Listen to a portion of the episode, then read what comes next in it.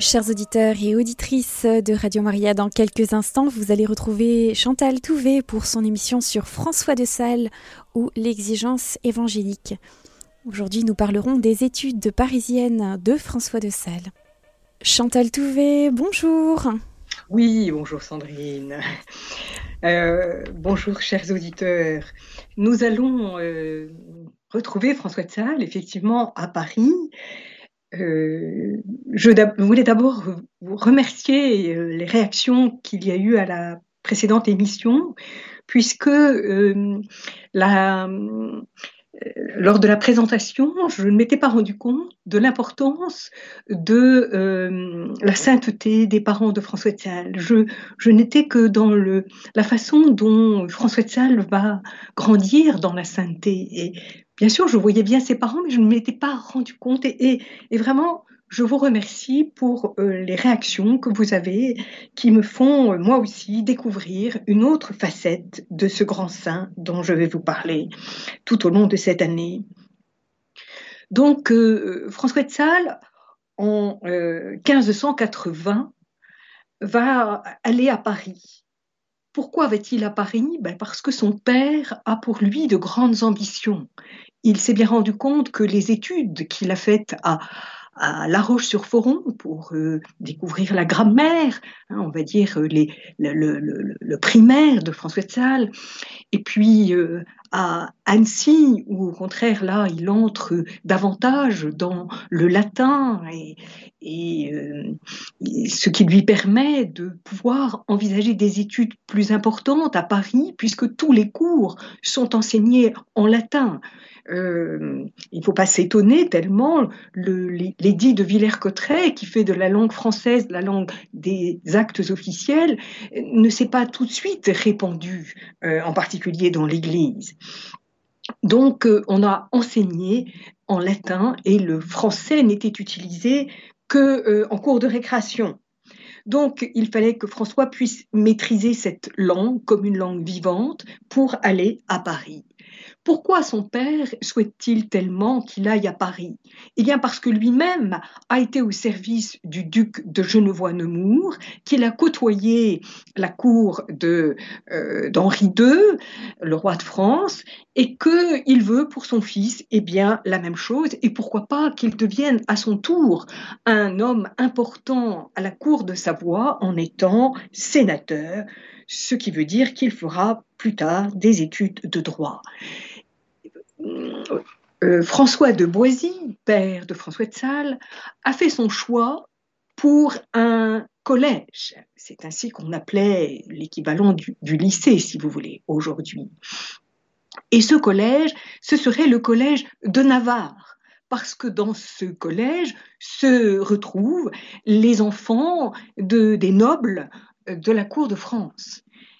Et bien sûr, c'est dans cette cour qu'Henri III, le futur Henri III, a fait ses études à côté de son cousin, le futur Henri IV, et qu'il y avait aussi à ses côtés le futur duc d'Épernon. Donc vous voyez bien que ce collège a une prestance, une euh, grandeur que n'ont pas tous les autres. Ainsi, euh, euh, quand François apprend le choix de son père, il n'ose pas tout de suite dire son désaccord, il n'a que 10 ans, et il euh, pense qu'il faut peut-être passer par l'intermédiaire de sa mère pour euh, infléchir la décision de son père.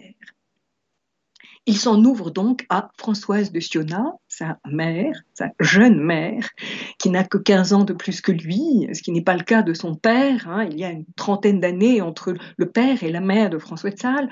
Donc, euh, euh, il explique à sa mère qu'il souhaite plutôt se trouver dans un contexte spirituel pour euh, que son âme soit protégée et qu'il au contraire qu'il bénéficie de conseils d'éminents ecclésiastiques pour le faire grandir dans la sainteté. C'est vraiment le projet de François, c'est toute sa vie. Et alors, il a posé son dévolu sur le euh, collège de Clermont. Ce collège de Clermont a été fondé en 1564 par euh, les jésuites dans une maison qui appartenait à l'évêque de Clermont. C'est pourquoi il porte le nom de Collège de Clermont.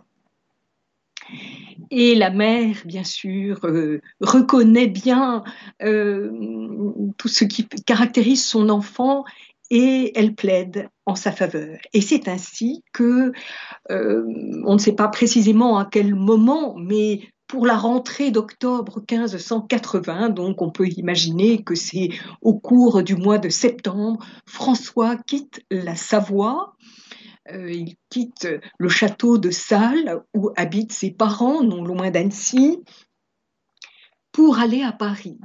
Alors on, connaît son itinéraire, mais je ne peux pas vous dire s'il a fait tout par voie d'eau s'il a euh, fait ça euh, par diligence, je ne pense pas qu'il soit parti à cheval. Mais voilà, ses biographes ne nous le disent pas. Par contre, nous savons qu'il est passé par les villes de Lyon, Bourges, Orléans et enfin Paris.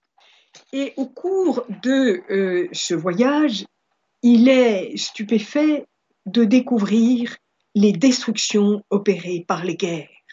Les guerres de religion commencent en France en 1562 après le massacre de Vassy. Et euh, les protestants, se vengeant de euh, ce que les, les soldats du duc de Guise vont décimer de nombreux euh, protestants à Vassy, eh bien, ces armées protestantes vont opérer de graves destructions. C'est ainsi qu'à Lyon, la chapelle mariale construite au XIIe siècle, est, il ne reste que les murs sur la montagne de Fourvière, hein, nous entendons bien. Il ne s'agit pas de la basilique actuelle, mais du sanctuaire marial du XIIe siècle, qui était à côté. À Bourges, euh, il en est de même. Une ancienne statue, Notre-Dame de Salles, curieusement, elle porte le même nom que François, a été détruite. Et les euh, statues qui ornent la façade de la cathédrale de Bourges sont elles aussi saccagées. Quant à Orléans, c'est le cœur de la cathédrale qui a été abîmé. Et dans cette ville, les troupes protestantes euh, se sont emparées de toute la ville. Ces destructions frappent non seulement François, mais aussi les ambassadeurs étrangers. C'est ainsi que nous avons un Vénitien qui s'insurge contre les destructions qu'il constate. Quelle barbarie S'acharner contre des pierres, des statues, des images, outrager ainsi le souvenir et la pensée de leur père. Ainsi, en 1580, à la fin des années 1580, lorsque Jeanne de Chantal, à son tour, traversera la France en direction de Dijon vers euh, le Poitou, elle fera le même constat que François devant ces destructions nombreuses euh, dans les différentes villes qu'elle traverse. Alors, l'abbé Déage arrive euh, avec le François de Sales, l'abbé Déage étant le précepteur de François, qu'il a déjà accompagné à La Roche-sur-Foron et était à Annecy également avec lui. Et l'abbé Déage l'accompagne et tous les deux se présentent chez les jésuites au collège de Clermont pour déterminer des études auxquelles François Sales va s'inscrire. Et il décide, après un échange avec ses professeurs, ses futurs professeurs, qu'il fera de la rhétorique, c'est-à-dire qu'il va apprendre à parler l'éloquence, à développer les arguments, et nous verrons que plus tard, c'est vraiment euh, une des caractéristiques de la foi de François de Sales et de l'écriture de François de Sales, c'est de savoir utiliser ses sources et de présenter de bons arguments pour arriver à modifier le cœur de ceux à qui il s'adresse. La plupart des professeurs de ce collège euh, de Clermont sont des Français et ceci à la demande du roi Henri III, qui veut que les élèves qui sont confiés aux jésuites euh, soient formés dans le dévouement de leur souverain en même temps que dans la crainte de Dieu. Alors bien sûr, François ne va pas devenir le vassal du roi de France, mais néanmoins, il a à l'égard de ce royaume dans lequel il va demeurer de 1580 à 1588, il aura une grande, un, grand amour, une grande dévotion pour le souverain. Nous le verrons dans la suite de son histoire. Alors, euh, François de Sales ne se contente pas de recevoir une formation intellectuelle, bien sûr. Euh, il était question de développer la crainte de Dieu euh, à la demande d'Henri III. Eh bien, François de Sales confie son âme à un directeur spirituel qui lui fait découvrir ce jésuite, lui fait découvrir une congrégation, la congrégation de la Vierge Marie, et il s'y inscrit à cette occasion, il va confier à la Vierge Marie son désir d'être prêtre et surtout lui demander de protéger sa chasteté. Cet engagement, il le fait dans une église qui est voisine de ce, dans ce quartier latin. Elle s'appelle Saint-Étienne des Grès et elle a été démolie à la Révolution française, mais elle se trouvait à l'emplacement euh, du théâtre de l'Odéon pour ceux qui connaissent Paris. Cette adhésion à cette congrégation de la Vierge Marie est pour lui l'occasion de euh, percevoir qu'il faut se préparer dignement à recevoir les sacrements. Et le premier des sacrements, c'est bien sûr l'Eucharistie. Mais pour recevoir le corps du Christ, il faut auparavant se confesser. C'est ainsi que François va écrire un des premiers textes que nous avons gardés grâce à Jeanne de Chantal qui, dès la mort de François, rassemble tous les textes de François en vue du procès de béatification de François de Sales.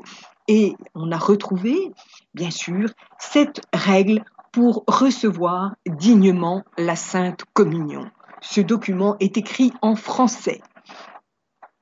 Il euh, décide qu'il devra recevoir la communion au moins une fois par mois. Alors, nous gardons un petit peu de cette période qui précède la, euh, le décret de la communion fréquente euh, qui a été prononcé, déclaré par le pape Pie X, nous gardons l'idée que les chrétiens euh, auparavant ne communiaient que, pour Pâques ou de façon très épisodique. Or, le Concile de Trente n'a pas interdit la communion fréquente, il ne l'a pas non plus préconisé, mais François de Sales va euh, euh, avoir le désir, ce désir très grand dans un premier temps, de communier au moins une fois par mois, ce qui veut dire douze fois dans l'année.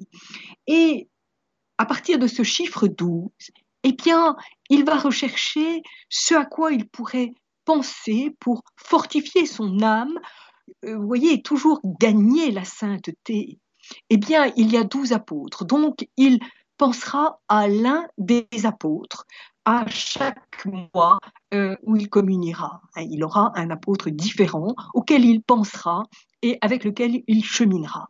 Et puis, il pensera à un des signes du zodiaque. Alors ceci peut nous étonner, mais rappelons-nous que euh, sur les églises romanes, sur les façades, euh, les portails des églises romanes, il y avait d'un côté les signes du zodiaque et de l'autre côté les occupations euh, des mois en rapport avec ces signes.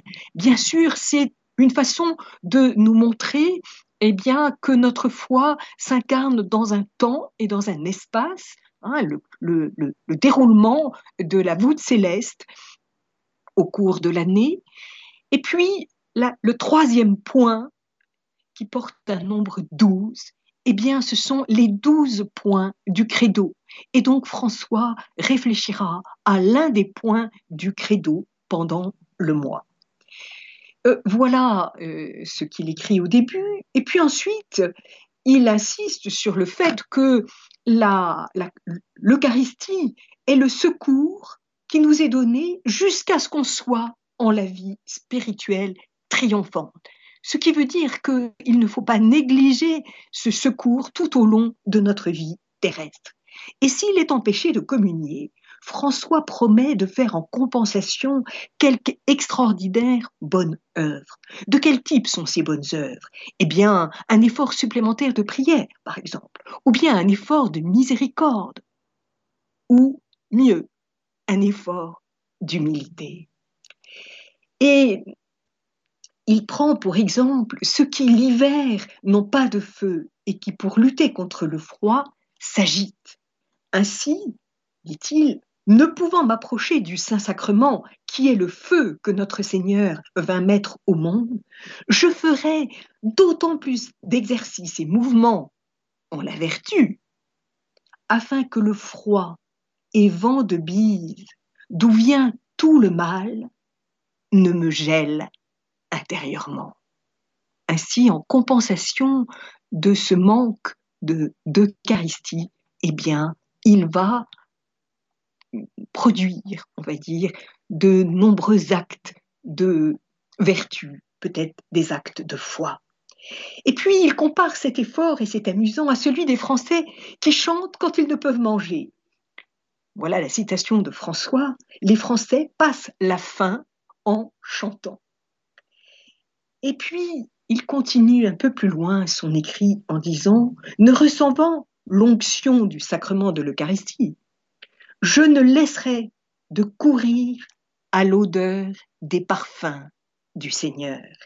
Ceci renvoie au Cantique des Cantiques et c'est un, poème que François affectionne particulièrement. Je vous l'ai déjà dit dans la première émission, on retrouve à de nombreuses reprises dans le traité de l'amour de Dieu ce texte Tire-nous et nous courrons à l'odeur de tes parfums.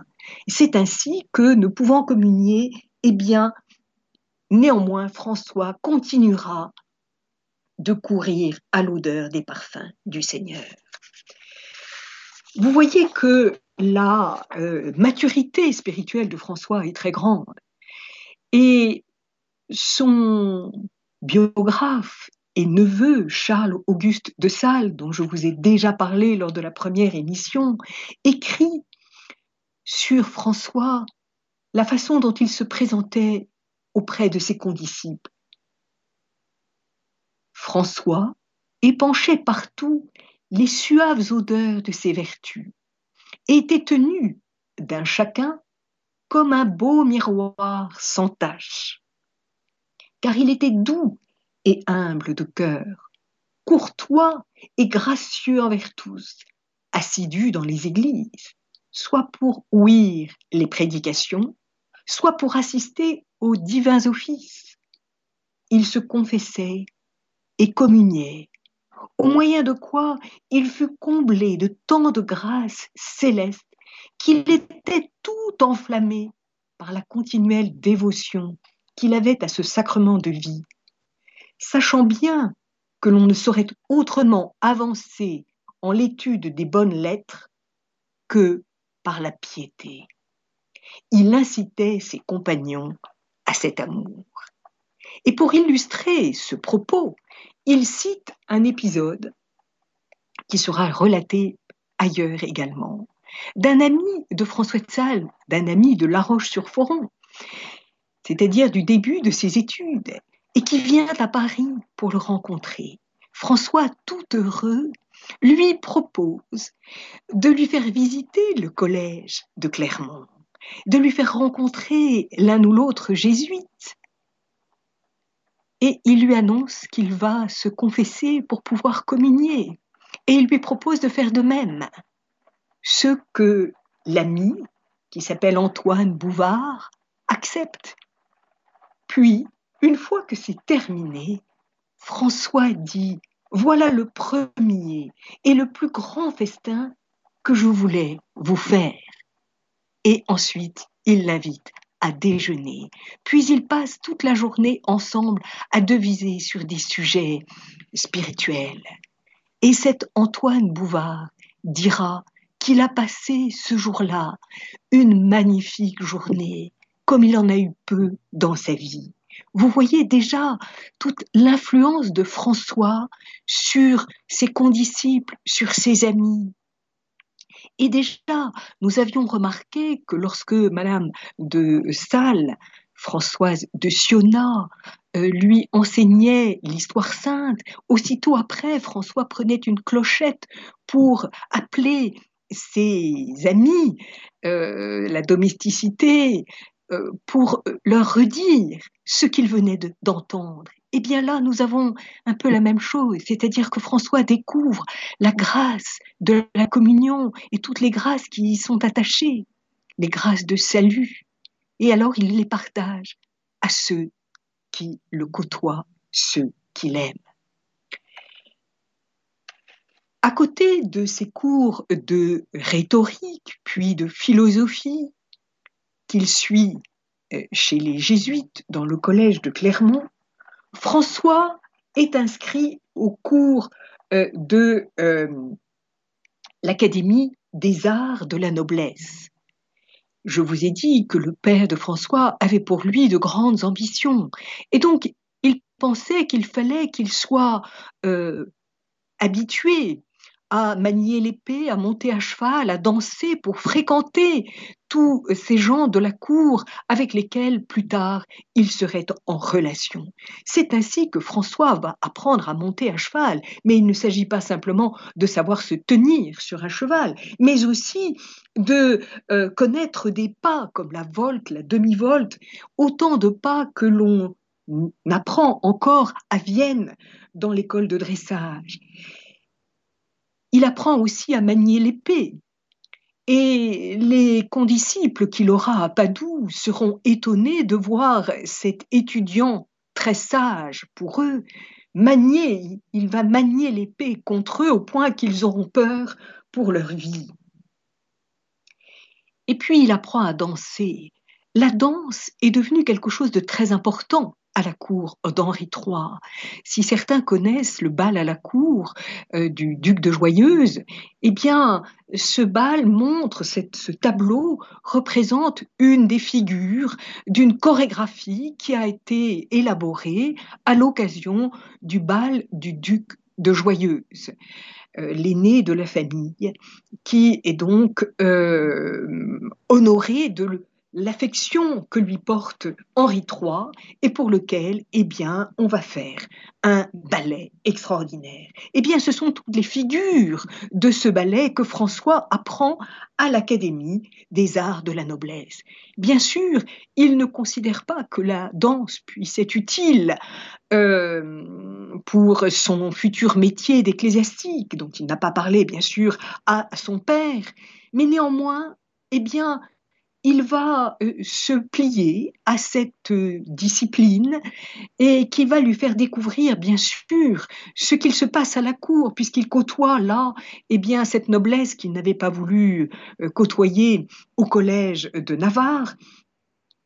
Et il découvre bien sûr que eh bien, cette noblesse est accaparée par d'autres sujets que les siens. Mais peu importe, c'est une façon pour lui d'entrer en contact direct avec ceux, avec effectivement, avec lesquels il aura affaire plus tard.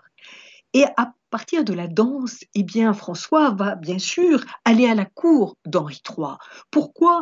Parce que sa famille euh, a été au service de la famille de Louise de Vaudémont, qui est la reine, c'est-à-dire la femme du roi Henri III.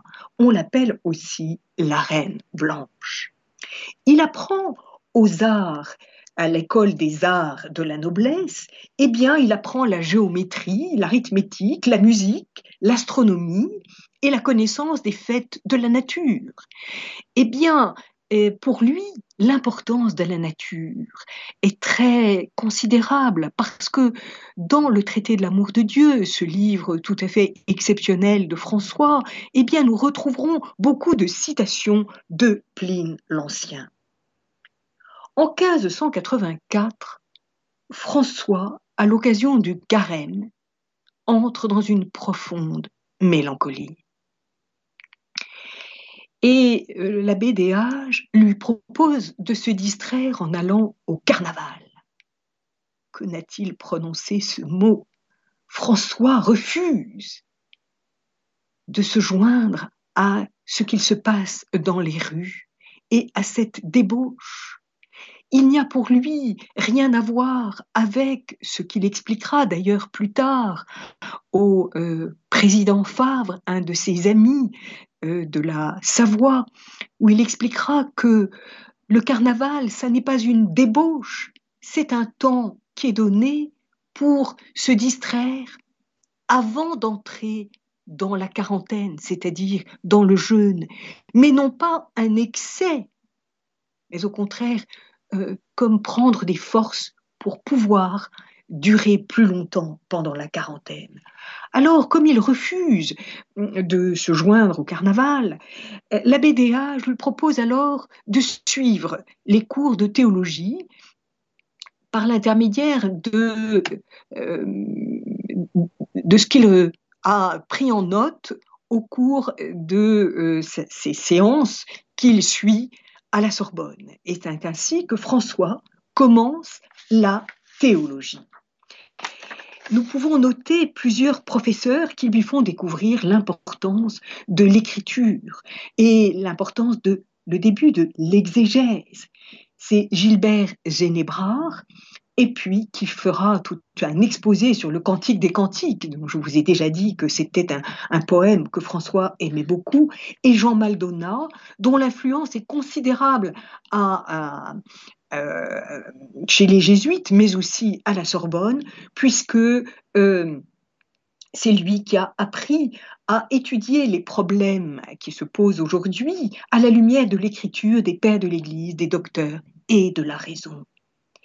L'influence constante, le rappel constant de l'Antiquité n'est pas sans danger pour François. C'est ainsi que un de ses amis qui lui dira mais vous ne faites pas assez de citations de Sénèque et des, euh, des auteurs anciens, François dira l'esprit de l'Évangile ne vise qu'à nous dépouiller de nous-mêmes. Ce philosophe, Sénèque, nous rappelle toujours à nous-mêmes. Et c'est ainsi que François résume parfaitement les limites de l'enseignement du latin et du grec qui est transmis à travers des auteurs profanes comme Cicéron, Sénèque, Lucrèce, Virgile ou Terence. On remplace le latin médiéval par du latin classique, on remplace des œuvres philosophiques et morales par des œuvres d'orateurs, d'historiens, de poètes. Et cela change la vision. Tout paraît plus facile puisque il s'agit de l'homme et que de l'homme. Il se dégage de cette étude un idéal de vie naturel, captivant, à la portée de l'homme. On peut y accéder sans assaise et diversement, selon Épictète ou Épicure. Or, c'est Épicure qui avait surtout la faveur des nobles de la cour d'Henri III. Et les jeunes qui fréquentent l'Académie des arts de noblesse, François le constate, se perdent. Ils perdent le sens de la religion et deviennent luthériens, plotiens, terrentiens, ovidiens, passent leur temps à boire, chasser et courtiser les femmes. Et il y a comme une dichotomie entre l'enseignement en classe et celui donné à la chapelle. C'est dans ce contexte que s'explique en partie la crise spirituelle que va traverser François de Sales et qu'il convient maintenant d'expliquer et qui touche à la prédestination. Comme il est assidu aux disputes théologiques au cours de l'hiver 1585-86, il vit une crise spirituelle d'une extrême gravité, au point qu'il se croit prédestiné à être damné. Pourquoi? Parce que les protestants laissent entendre que de toute éternité, Dieu a choisi ceux qui seraient sauvés et ceux qui seraient prédestinés à être damnés en enfer. Or François ne voit en lui aucun mérite lui permettant de penser qu'il est prédestiné à être sauvé. À la Sorbonne, ses maîtres enseignaient à travers Saint Augustin que la prédestination est en Dieu le dessein d'avoir pitié de l'homme. Quant à Saint Augustin, ils enseignaient que la prédestination est essentiellement le dessein d'élever.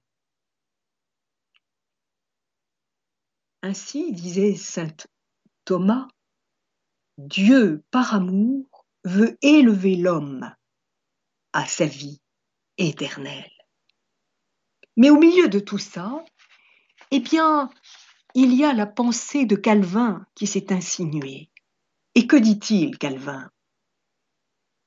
Nous appelons prédestination le conseil éternel de Dieu, lequel a déterminé ce qu'il voulait faire d'un chacun homme, car il ne les crée pas tous en pareille condition, mais ordonne les uns à la vie éternelle les autres à éternelle damnation. Cette parole que François entend, lit, fait que sa confiance en Dieu n'est pas perdue. Mais il comprend que peut-être un jour, il n'ira pas rencontrer Dieu. Alors, comment, comment continuer à aimer Dieu? Et c'est ainsi toute sa quête. Comment répondre à l'amour de Dieu malgré le choix que peut-être Dieu a fait de lui? Alors, il va lire dans les psaumes et relever dans les psaumes les paroles qui correspondent le mieux à l'état de son âme. Ô Dieu, songez à me secourir. Seigneur, hâtez-vous de me venir en aide. Qu'ils soient confondus et qu'ils soient couverts de honte, ceux qui cherchent mon âme pour moi. Je suis indigent et pauvre. Ô Dieu, aidez-moi. C'est vous qui êtes mon aide et mon libérateur. Seigneur, ne tardez pas. Et c'est ainsi que François écrit ses oraisons jaculatoires parce que vous avez bien entendu que ça s'adresse à Dieu. Donc il, les répète quand la tentation devient grande. Non, je vais être damné. Non, je ne pourrai pas voir Dieu de toute éternité. Alors il reprend ses paroles.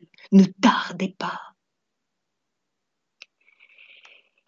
Et alors, François promet d'aimer Dieu de tout son pouvoir sur cette terre s'il ne peut le faire dans l'éternité.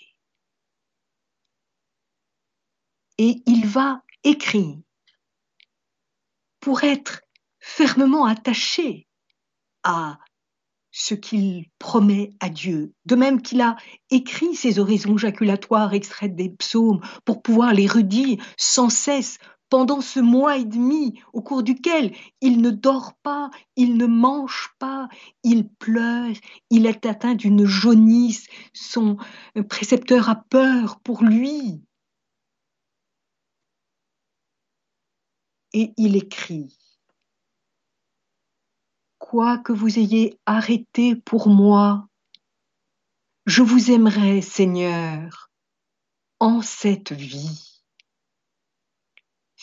si, je dois être maudit, accordez-moi au moins de ne pas être de ceux qui maudiront votre nom.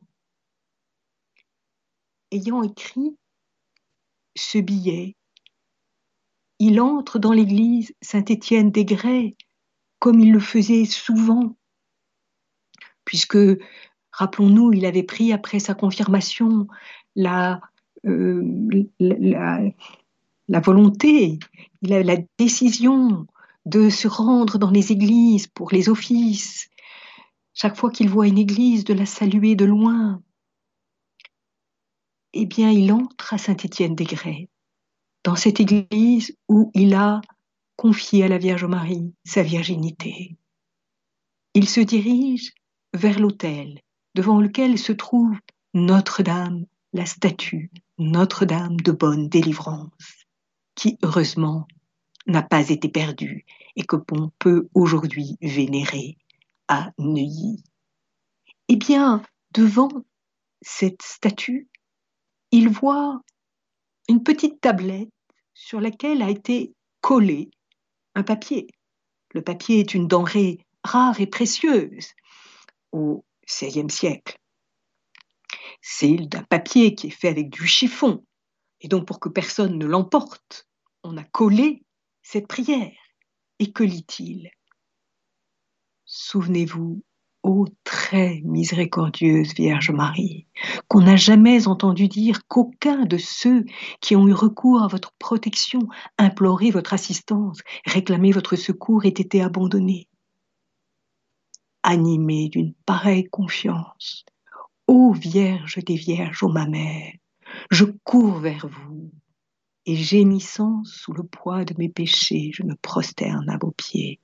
Ô Mère du Verbe incarné, ne méprisez pas mes prières, mais écoutez-les favorablement et daignez les exaucer.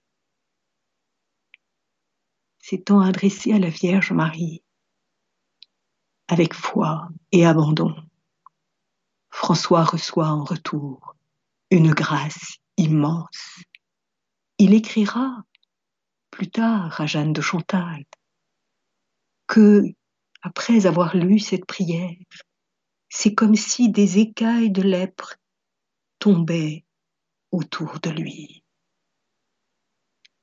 Ses yeux s'ouvrent et il comprend que le Christ s'est offert librement sur la croix pour le salut de son âme, à lui François et celle de chaque homme, en accomplissant librement la volonté de son Père. Et de ce moment, François, en reconnaissance pour ce que la Vierge lui a accordé, eh bien, il promet de dire chaque jour son chapelet. Et quand il aura beaucoup d'occupations en tant qu'évêque, et qu'il n'aura pas dit son chapelet, il demandera à l'un de ses serviteurs de poser sur la colonne de son lit son chapelet pour ce qu'il soit rappelé de dire avant de s'endormir son chapelet. Et puis, le souvenez-vous, eh bien, il le dira chaque fois avant de célébrer les saints mystères. Comment réciter le chapelet? Eh bien en baisant la croix, puis en récitant le credo, en invoquant Dieu sur le premier grain, sur les trois suivants, en intercédant la Vierge Marie comme fille du Père, mère du Fils, épouse du Saint-Esprit. Puis enfin, on récite les mystères. Et à la fin, on reprend ce qui est au bout du chapelet. Par le gros grain, on remercie Dieu de la grâce d'avoir dit ce chapelet. Puis, sur les trois petits grains, on salue la Vierge en lui demandant d'offrir son entendement au Père, en contemplant les miséricordes que le Père a fait pour, pour moi. Offrir ma mémoire au Fils en songeant sans cesse à la mort et à la résurrection du Christ dans ma vie. offrir ma volonté au Saint-Esprit pour être enflammé de son amour. On termine par un pater, puis à nouveau le credo, et enfin le signe de croix. Cette crise spirituelle a été d'une intensité foudroyante. Elle est d'une importance considérable pour François. Elle est comme le lieu de la lutte entre le libre arbitre et la grâce. Et François choisit d'aimer Dieu, de l'aimer quoi qu'il arrive.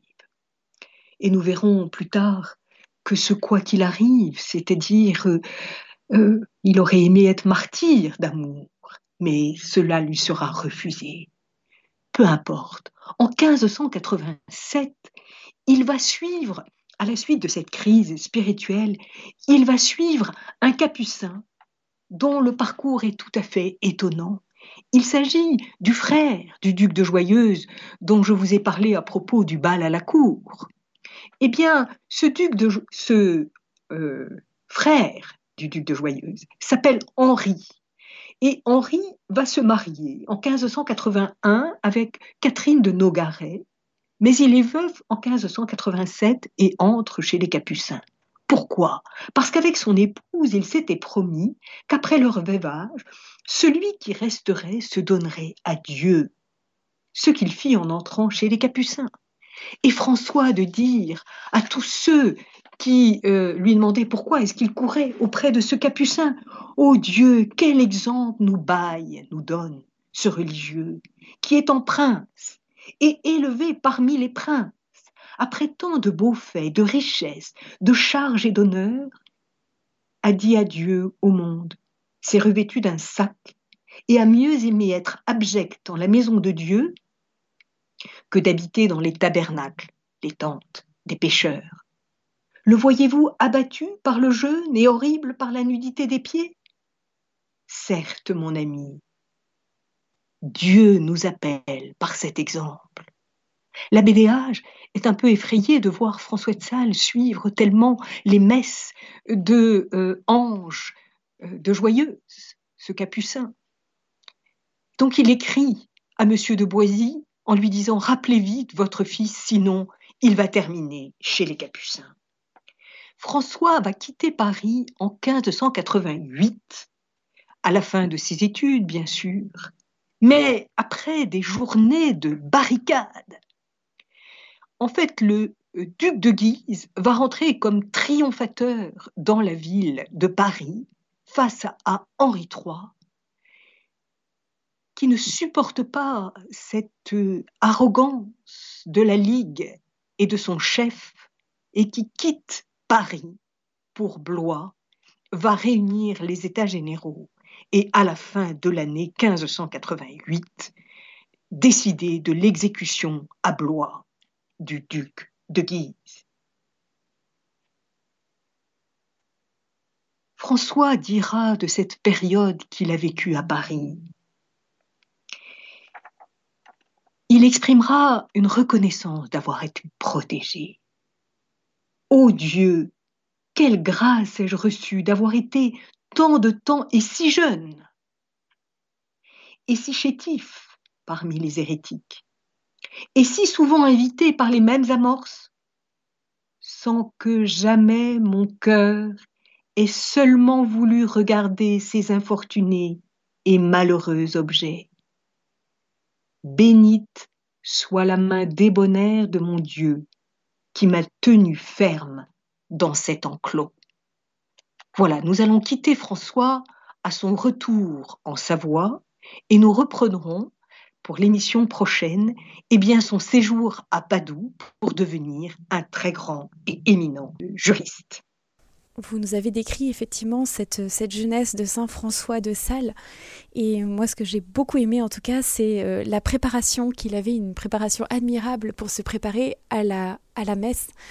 Et euh, messe, euh, enfin les communions en tout cas, qu'il ne pouvait vivre que, a priori, 12 fois par an. Donc il a mis tout un exercice vraiment de piété pour pouvoir vivre cette communion pleinement. Et euh, voilà, dans notre monde actuel, nous avons la grâce. de, ah. pouvoir communier beaucoup plus régulièrement, mais certainement, euh, voilà, avec moins d'amour et de reconnaissance envers Dieu de, de, ce don que nous recevons aussi.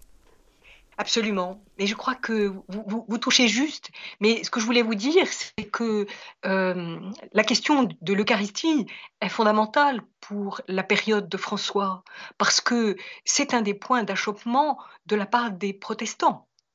Et que donc la question de la présence réelle est mise en doute par un certain nombre même de catholiques à l'époque de François de Sales. Et de voir que François de Sales va euh, sur ce sacrement tout de suite et dès le début écrire les premiers textes, les premières résolutions. Nous allons voir la, fois prochaine qu'à Padoue, à la suite d'une autre épreuve dans sa vie, il va continuer à se donner des conseils à lui-même. Et euh, c'est une grande habitude qu'il prend là, d'écrire ce à quoi il pense, pourquoi, et, le but euh, qu'il cherche à obtenir en écrivant et en, ayant ce soin de recevoir l'Eucharistie avec beaucoup de dignité et de révérence. Ce sont les termes qu'il utilise. Et souvenons-nous que, même du temps de, de Bernadette Soubirous, pour revenir sur Lourdes, euh, se préparer à, recevoir l'Eucharistie nécessitait aussi une préparation du corps. Euh, on, portait un beau vêtement par, révérence envers celui que l'on allait recevoir. Peut-être aujourd'hui avons-nous un peu perdu de l'importance, de la grâce qui nous est faite à travers ce sacrement où Dieu vient s'unir à nous. Et alors, euh, voilà, c'est un euh, ce que j'avais justement oublié de dire de l'importance. J'ai parlé de la prédestination à propos des protestants, mais il ne faut pas oublier ce combat qui se mène euh, autour de lui, autour de la doctrine chrétienne, et où s'insinuent des, pensées, j'allais dire, qui sont peu claires et qui vont faire en sorte que on, va douter. Et puis, je vous ai bien expliqué aussi qu'il y avait comme une dichotomie, c'est une séparation. Euh, euh, le monde des... Autant au Moyen Âge, les textes de référence, les textes d'études aidaient l'âme à grandir, autant à partir de la Renaissance, les textes euh, qu'on utilise sont des auteurs païens, et donc qui n'ont pas le, souci de la vertu, ou peu, ou en tous les cas pas la vertu chrétienne. Et donc, euh, il y a une, grande difficulté, et François mesure que le secours pour lui se trouve dans l'Eucharistie. Merci beaucoup euh, pour cette euh, très belle émission et nous allons vous retrouver le mois prochain.